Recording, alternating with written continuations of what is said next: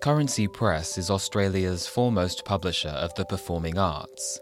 We've been sharing Australian stories since 1971, and with those stories, we've also shared insights, ideas, and critiques. We think of them as the stories about stories, the stories behind stories, stories that prepare us for the journey we're about to undertake. Hello, I'm Toby Leon, and this is Not in Print. Today, Debra Oswald is going to read her playwright's note for Stories in the Dark, which was first produced by the Australian Theatre for Young People in 2007. It's about obsession, the good kind, the kind that incites action, creativity, and in this case, the mixture of seemingly disconnected elements. But then, that's a writer's job, mixing elements together to produce a kind of mental alchemy in those who experience their work. Deborah does just that, and she's going to tell us how. Here's Debra reading her playwright's note, which she wrote to coincide with the publication of the play in 2008.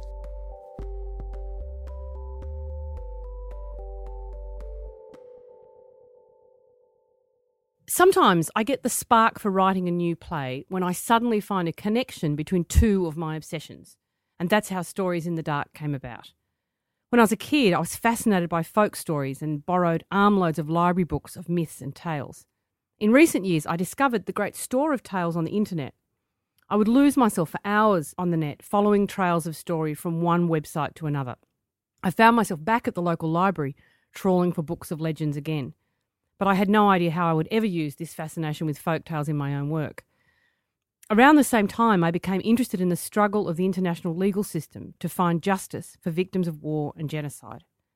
I was reading books about Rwanda and the former Yugoslavia, but I didn't imagine such reading would find its way into my own work. And I had no idea that these two interests of mine would intersect. During rehearsals for another play, I got chatting to one of the actors, the wonderful Maggie Blinco. Maggie told me a delightful story about performing in the musical Oliver. At the beginning of the second act, Maggie and the young actor playing the lead role would sit on a piece of scenery suspended high above the stage. They had to wait there in darkness for 20 minutes until their cue to be lowered onto the stage. To pass the time, Maggie would tell the boy a story, whispering it aloud. Eventually, Maggie ran out of stories. She began reading from books of traditional tales by the light of day, so she would have a fresh story to relay to the young actor each night in the dark, high above the stage. I loved Maggie's story, and it helped me click an idea into place. I would throw the world of folk tales into the middle of a dark place, a contemporary, painful situation where the stakes are very high for two kids trapped in a war torn city. For Anna and Tom's story, I've drawn details from the siege of Sarajevo, but the setting could be many times and places. Folk tales from different cultures are an extraordinarily rich form. I love the way they offer exotica and earthiness, slapstick comedy and heartbreaking moments, disturbing ideas and nourishing ideas, connecting us to the wisdom of previous generations, feeding our yearning to imagine a world where things are fair lucky, potentially magical.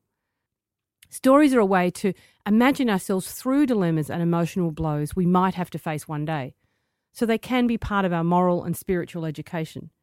During a time of crisis and dislocation, the tales can remind us that other kinds of life went on before this and will happen after this. There's something about the simplicity and the mystery of folk tales told aloud that can draw listeners in, sneaking around our opinionatedness and prejudices to touch us deeply. Many of the stories are surprisingly dark, fatalistic, and funny, facing the reality of death and suffering, urging us to endure and try to laugh at life's grim elements. Then again, should we regard most folk and fairy tales as just romanticised escapist fantasies? Do they anaesthetise us and trick people into expecting the world to be fair when it's not? Are such stories inadequate, absurd, or, or even offensive in the face of ugly reality? Or can they help the human spirit to survive? These are some of the questions I wanted to explore in Stories in the Dark. I had a great long list of tales I wanted to draw from, but only a few would fit into this one play. The first story, The Ogre's Three Golden Hairs, is a pretty straight adaptation of the Grimm brothers' version. But the Grimm brothers were themselves retelling a traditional tale which exists in other versions. Many of its story elements, like the abandoned baby rescued by a childless couple, a boy sent on an impossible quest, and so on, pop up in countless tales. one of the fascinating things when you read tales from different cultures is the way strikingly similar elements crop up in stories from all over the world.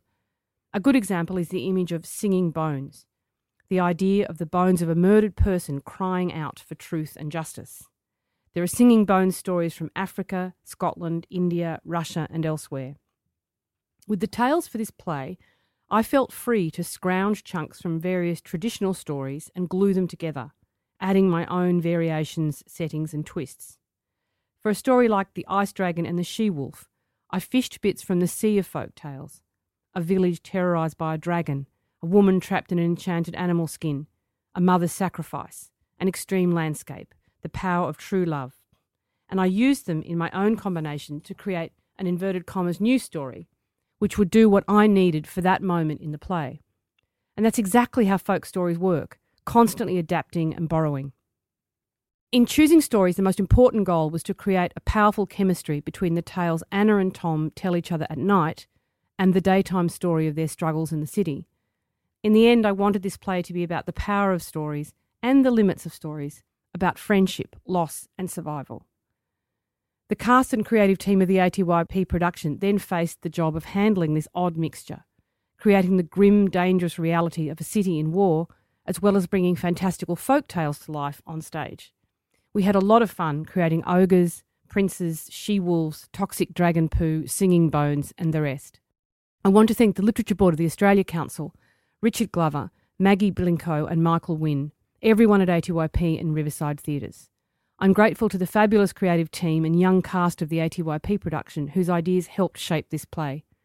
Most importantly, I have to thank Timothy Jones, who supported and guided the project from its beginning as a two sentence notion, right through to doing a great job of directing the first production. Thanks for listening to this episode of Not in Print. We hope you enjoyed hearing more about this great Australian play. You can find out more about who we are and view our full catalogue at currencypress.com.au.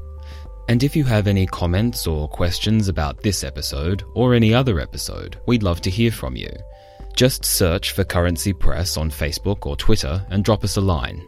This episode was produced by Currency Press with the generous assistance of the Department of Performance Studies and the School of Letters, Art and Media at the University of Sydney.